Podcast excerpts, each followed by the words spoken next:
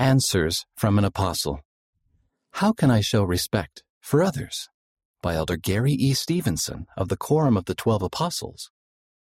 Be kind to friends and neighbors who are different from you. Don't bully or make fun of others.